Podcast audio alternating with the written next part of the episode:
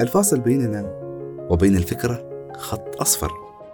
خط أصفر نمشي معه على التوازي حتى نصل لأبعد ما في الفكر وأعمق ما في الإحساس. خط أصفر على جانب الطريق مثلا يحمينا من الخروج عن جادة الطريق أو بكل بساطة هو الشيء الوحيد اللي لازم نركز عليه ونحن نستمع للبودكاست. كثيرة هي الخطوط اللي نتوقف عندها. ودائما نسمع إنه في خطوط حمراء لازم ما نتجاوزها. الخط الأصفر عكس ذلك تماما. هو ممتد ليوجه بوصلة الأفكار والأحاسيس إلى الطريق الصحيح. ونحن أبدا ما بحاجة لأن نقطع الخطوط أو نتجاوزها. تماما كما يخبرنا الخط الأصفر. يكفي أن نمضي مع الأشياء بالتوازي.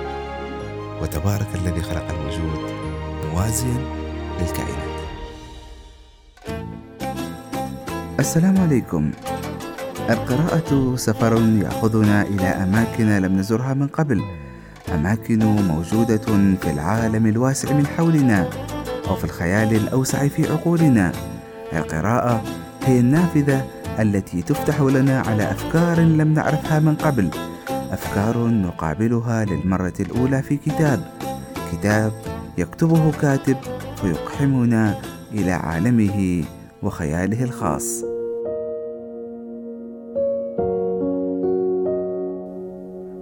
في معرض الكتب المستعملة بسيتي سنتر كنت أقلب الكتب بحثا عن كتاب يشدني وكم هي المعادلة صعبة جدا وكم هو الأمر خاضع لجزء كبير من الحظ.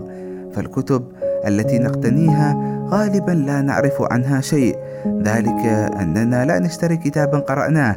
فقط وفي أحيان نادرة نقتني كتاب قرأناه من قبل وأمر كهذا يتطلب الكثير من الحب الذي يقع فيه القارئ حتى يشتري كتابا قد قرأه مسبقا. حدث لي ذلك مع كتاب موت صغير وحدث ما هو أكثر من ذلك مع كتاب يحكى أن حين أهديته للبعض من فرط إعجابي به. في معرض الكتب المستعملة كان بصري يتنقل بين الكتب سريعا. كنت أنتظر الغلاف الذي سيصطادني أو العنوان الذي سيشدني. كنت أقرأ ما كتب على ظهر الغلاف بحثا عن الأنس الذي يدفعني لاقتناء كتاب دون غيره حتى وقع بصري على عنوان عجيب. كتاب عنوانه فهرس. تساءلت حين قرأت في أسفل الكتاب كلمة رواية ووقع بصري على اسم سنان أنطوان. كيف لكاتب أن يسمي روايته فهرس؟ قلبت الكتاب لأقرأ على ظهر الغلاف ما كتب. عادة كان ظهر الغلاف هو ما يدفعني بعد الغلاف لأن أقرر هل آخذ الكتاب أم لا. كنت أقول لنفسي في البدايات أن القراءة رحلة اكتشاف يحدث أن أصادف معها كتبا تدهشني ويحدث أن أصادف كتب أقل دهشة. لكن القراءة كما كنت أقول دائما دائما في كل أحوالها تضفي الكثير غير أنني وفي السنوات الأخيرة وحين ضاق الوقت وبدأت الحياة تصبح ولسبب ما أسرع مما كانت عليه. صرت في السنوات الأخيرة أشد حرصا على أن يقع بين يدي كتاب مدهش ومثري. صرت أميل لقراءة كتب كالروايات صرت لا أبحث في الرواية عن معلومة ولم أكن أبحث عن المعلومة أصلا. ذلك أنني لم أقتنع بالحفظ أبدا. لم أكن أجد عذرا مناسبا حينما كان الزملاء يلقبون أحدهم بجوجل. وليس لإعجابهم به منطق أصلا فماذا يعني أن يكون أحدهم هاردسك يخزن المعلومات؟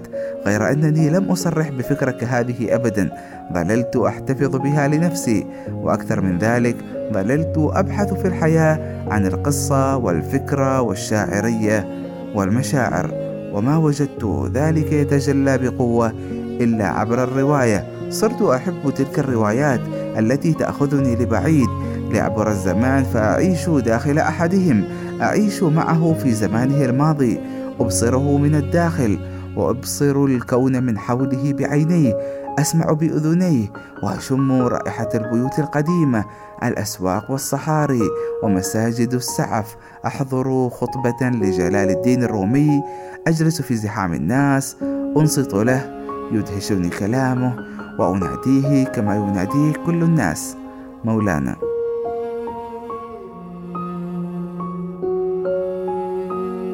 نعم أعيش الرواية وكأنها الحياة بل تصبح هي الحياة. أخرج من كل ما يحيط بي لأرحل عبر صفحات الرواية إلى عالم آخر. لذا ومنذ اثنتي عشرة سنة تراودني رغبة لأن أزور سمرقند. منذ قرأت رواية سمرقند لأمين معلوف.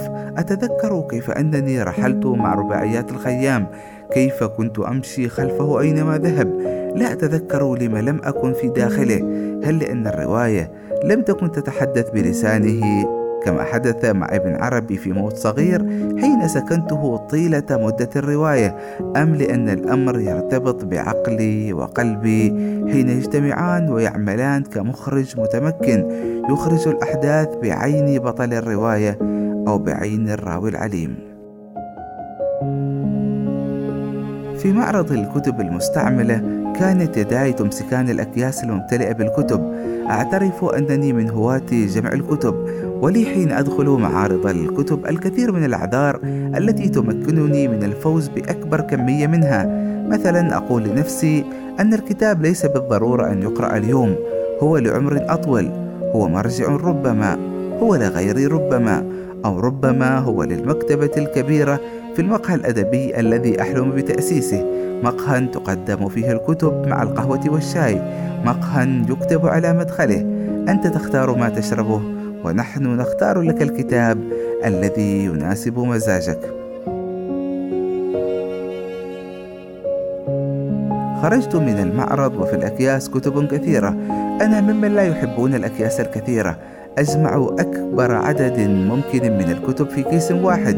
أحملها بيد واحدة وأحمل في اليد الأخرى الكتاب الذي يعادل كل الكتب الأخرى حين أجده. ومن فرط المبالغة الأدبية التي تسيطر على عقلي الكتابي أشعر بتوازن بين ما أحمله في اليدين ويحدث أن يساوي كتاب مكتبة كاملة. يحدث ذلك لأن الأمر نسبي وقائم على اعتبارات تتعلق بي غالبا. كان في يد اليسرى مجموعة من الكتب لا أعرف عددها. بعضها قرأتها كنسخ إلكترونية وأردت أن أحتفظ بها. وكان في اليد اليمنى رواية فهرس الرواية التي أردت أن أفهم المغزى من تسميتها بفهرس.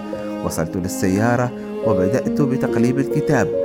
كنت أصارع عقلي أن يقرأ أي جزء من الرواية خوفا من أن ينكشف لي جزء منها قبل أوانها والحقيقة أنني لا أقرأ مراجعات كتب الروايات غالبا إلا تلك التي أظن أنني لن أقرأها أبدا أو تلك المراجعات التي أثق بقدرة كاتبيها على صياغة مراجعة مشوقة غير كاشفة للأحداث. قررت أن أبدأ الرواية في المحطة التالية وصلت لأسطول البن طلبت قهوة فتح الخير. القهوة المحلاة بالتمر والتي جربتها في فترة لم أكن أستطيع فيها تناول المشروبات الساخنة. فأعجبتني ولا أعتقد أن أمرك هذا يهمك عزيز المستمع لكنه يأتي من ذات السياق الذي تصاغ به الروايات وتفاصيلها التفاصيل الصغيرة المهملة والتي وبطريقة ما تجعلك تدخل جو الرواية تشم رائحة المكان وتغرق في الشخصيات كما يريد الكاتب. عموما بدأت قراءة الرواية في أسطول البن لكنني لم أنتهي منها. رافقتني الرواية لمدة يومين من الغرق فيها وفي تفاصيل الدهشة التي تضمنتها الرواية بتركيباتها. الرواية التي تحكي عن أو عذرا لن أكون ممن يكشف أحداث الرواية. حتى الصفحة 235 لم أكن قد انتبهت أنني أركز على القارئ الذي أخذ يلون الجمل والكلمات التي أحبها. أحبها؟ وما الذي يدريني أنه أحبها؟ ربما هو مثلي حين أقرأ رواية فأصور منها الصفحات التي تشدني أفكارها بل ومؤخرا صرت أصور الصفحات التي تعينني على التأليف أو على كتابة نص لحلقة بودكاست أحيانا. على كل حتى الصفحة 235 حين قرأت الجملة المظللة الزمن لا يسير باتجاه واحد. لم أكن لأصدق ذلك لولا أنني لم أهرب من أحد مواكبه. سقطت على قارعة الطريق والتحقت بموكب يسير في الاتجاه المعاكس وأخذت أرى حياتي بصورة معكوسة وعدت إلى رحم أمي وعندما استدرت لأعود أجهضوني. بعد هذه الجملة بالذات تساءلت لماذا لم أفكر في الكاتب؟ هذا الذي يصل به الجنون الفني ليكتب كل هذه الدهشة. من أين له بكل هذا الفكر الجامع الأفكار التي تلعب به الصراع الذي يمزقه الظروف التي خرج منها حتى يكتب كل هذا. قفزت أمامي صورة ستيفان سباير الكاتب الذي كتبت له رسالة إعجاب بعد أن قرأت له رواية لعب الشطرنج. الرواية التي أدهشتني حبكتها النفسية. كتبت الرسالة ولم أرسلها للكاتب طبعا بل إنني كتبت في الرسالة أقول له لا أعرف عنك أي شيء بل لا أعرفك إلا من خلال روايتك لعب الشطرنج. لكنني ولسبب ما أعرف أنك كاتب عالمي محترف. ترتدي ملابس فضفاضة لكنها أنيقة ذات ألوان متقاربة. وأعرف أن شعرك مجعد قليلا لكنه أيضا أنيق. أعرفك من خلال صورة ترتسم في مخيلتي عنك تستند فيها وأنت جالس فوق كرسي خشبي على طاولة خشبية أيضا. يبدو عليك بعض الضجر ولكن ملامحك توحي أي فكر عميق تحمله. ولا أدري من أين اقتحمت صورتك عقلي وأنا الذي لا يعرفك. ومع أنني لا أعرف حقا من أي زمن أنت يراودني اعتقاد أنك بقيت حيا إلى ما قبل الحرب العالمية الثانية. علق علي بعض الذين كنت أتجادل معهم في المذاقات القرائية وحين وجدوا إعجابي بالكاتب علقوا علي بخبث فأخبروني أن ستيفان مات منتحرا. على كل حال كنت قد تفكرت في الكاتب كثيرا. أي شيء يقوده ليكتب كل هذا الجنون الفكري؟ يدرك كل من يكتب في الأدب كم في الكتابة من معاناة يعيش الكاتب فلا يدري هل هو يكتب ما يعيشه أم يعيش ما يكتبه. يصبح في حالة بين هذا وذاك يتقمص الشخصيات التي يكتب عنها يؤلفها من خياله أو من الواقع حوله مع بعض الإضافات الأدبية يرسم لها احداثا وحين يقرر مصيرها بما يتناسب مع النص أو العمل يندم أحيانا ويبكي أحيانا أو أنه يظل عالقا في رواية حتى يكتب رواية أخرى وما بين الرواية والرواية أو بين النص والنص. رحلة طويلة من الصعب أن تقاس بالزمن الاعتيادي. فدواخل الكاتب بحر متلاطم الموج نار مستعرة وأفكار انشطارية وهو مسافر من نص لآخر ومن فكرة لأخرى ولا يصدق عليه إلا قول الشاعر وعاد من سفر يرنو إلى سفر ما الذي يمكن أن تفعله بنا رواية قوية؟ ما الذي قد يضعه كاتب من أفكار وخيالات وتأملات مجنونة من تفجرات رحلاته التأملية مع الكتابة؟ الكتابة أكثر من مجرد أداة تعبير هي أداة تفكير أيضا بل هي أداة عظمى للتفكير.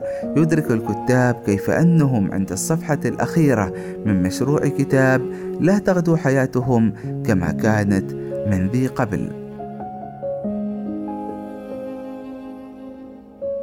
عموما عدت بعدها لأقرأ كل الجمل الملونة. بدأت من الصفحة الأولى حتى أفهم القارئ الأول للكتاب.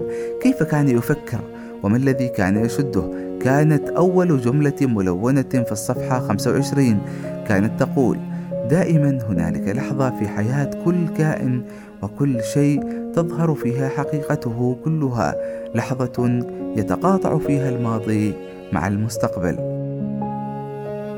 ثم جملة أخرى كتب فيها هنالك من يكتب ليغير الحاضر أو المستقبل أما أنا فأكتب لأغير الماضي. والجملة التي وجدتها تلامسني كثيرا في الصفحة 65 حين قال الكاتب لا شك أن الشعور التام بالرضا عن أي عمل شعور نادر نعم هذه الجملة تفسر الكثير من التواضع لدى الفنان الحقيقي والغرور الجامح لدى الفنان المؤقت. ثم وجدت القارئ قد ظلل رقم الصفحة 71 الأمر الذي لم أستطع تفسيره تماما كما لم أجد رابطا محددا بين الجمل التي يظللها للدرجة التي وجدته يظلل كلمة واحدة وهي كلمة بيبيتي والتي تعني في لهجة بعض أهل عمان الجدة. وفي صفحة أخرى ظلل جملة سأموت واقفا على أفكاري والحقيقة أنني كنت سأظللها لو لم يفعل هو. ومع مضي الصفحات ازداد طول الجمل المظللة للدرجة التي حمدت الله فيها أنه لم يظلل كل الكتاب. ومع أن الكتاب فيه استنطاق للكثير من الأحياء والجمادات إلا أن القارئ لم يظلل أي من النصوص نصوص الاستنطاق تلك حتى وصل إلى منطق الجنين فظلله باللون الأزرق. يقول الكاتب في منطق الجنين لا يبصر شيئا بالرغم من أن عينيه اكتملتا ويمكن له أن يفتحهما لكنهما مغمضتين لا يبصر شيئا لكنه يحلم ويحلم كثيرا لأنه يقضي معظم وقته نائم ليست أحلامه أحلاما بالمعنى التقليدي أي أن مفرداتها ليست أحداثا ولا يمكن سردها بشكل متسلسل أو حتى غير متسلسل فهي أطياف ذات ملذات ومسرات في طور خام لا يمكن وصفها بسهولة لأنها في حالة سيولة ولم تأخذ أشكالا محددة بعد. ويقول في ذات المنطق لا يبصر ولكنه يسمع كل شيء. للموسيقى تأثير إيجابي على مزاجه. ويمكنها أن تسرع أو تبطئ ضربات قلبه الصغير ولصوت أمه وأنفاسها تأثير الموسيقى أو الضجيج عليه بحسب مزاجها. يكاد قلبه أن يكون نسخة مصغرة من قلبها هي يعزفان ذات الإيقاع وحتى بغياب أي أصوات أو مؤثرات خارجية يسمع ما يشبه هدير البحر. وسيفتقد هذا الهدير ويحن إليه إن ولد. كان قد تبقى يوم واحد على معرض الكتب المستعملة. قررت أن أذهب لألتقي بالشخص الذي قال لي أنه صاحب الرواية لأسأله عن السر وراء التضليل. ومع أنه لم يبقى الكثير لأنهي الرواية لكن عقلي قد امتلأ بجنونها وبالكثير من جنون التضليل بالألوان على فقرات وجمل مختلفة. وصلت للمكان فتشت في وجوه اللجنة المنظمة عن وجهه لم يكن بينهم.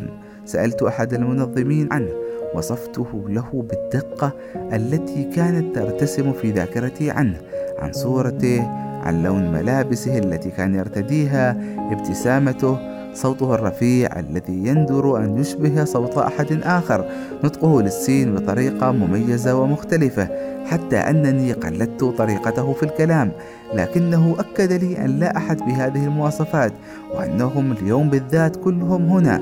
لأنه اليوم الأخير والذي سيعقبه حفل التكريم وأكد لي أنه هو المشرف على التكريم. لذلك كان قبل دقائق قد مر على القائمة ليتأكد من حضور الجميع. وفي وسط الحيرة العظمى التي كنت فيها قال وهو ينظر للبعيد صح صح نسيت قصدك سالم هذا هو جاي. أقبل من بعيد يبتسم فابتسمت له ابتسامة من يجد شيئا بعد طول بحث قرأت معظم أجزاء الرواية في يومين قصدي رواية فهرس وتفاجأت ليش مظلل الكثير من الجمل وبألوان مختلفة. أريد أفهم السر وأريد أتأكد من اللي استنتجته. أجاب وبابتسامة أكبر تصدق حتى أنا ودي أعرف سر التظليل بألوان مختلفة. هالرواية اشتريتها من معرض الكتب المستعملة السنة الماضية. قرأتها واستغربت من الفقرات المظللة وبألوان مختلفة وقررت أتبرع بالكتاب للمعرض هالسنة. وعاد علم علمك إيش سر الألوان؟ عدت بعدها لأقرأ الرواية من جديد. أمسكت ألوان التضليل. ظللت أضعاف ما كان قد فعل القارئ الأول. أرهقني الألم الفكري والشتات الذي حاول الكاتب أن يخفيه في الرواية لكنه بقي ظاهرا. رغم كل شيء قرأت الرواية دون توقف لكنني ومن فرط الدهشة تمنيت لو أنها لم تنتهي. وحين وصلت للصفحة 254 قرأت الفقرة التي ظننت منها أن الكاتب إنما كتب الرواية ليقولها للعالم. أجمع. قال سهم معدني واحد مغطى باليورانيوم المنضب. سهم مدرب على اختراق الفولاذ شط عن مساره وهو يسقط من طائرة إي سي 10 فلم يخترق درعا بل جثم في رمل العراق كجندي تائه في أرض العدو. لكنه جندي لن يموت ولن يؤسر سيظل يتنفس. وزفيره سيستوطن رئة أو رحما كلية أو عظما جسدا ما وسيعيش في الماء والهواء أربعة ملايين سنة يسم الأجساد بميسمه ويحيا فهل نتنفس كي نعيش أم نتنفس لنموت؟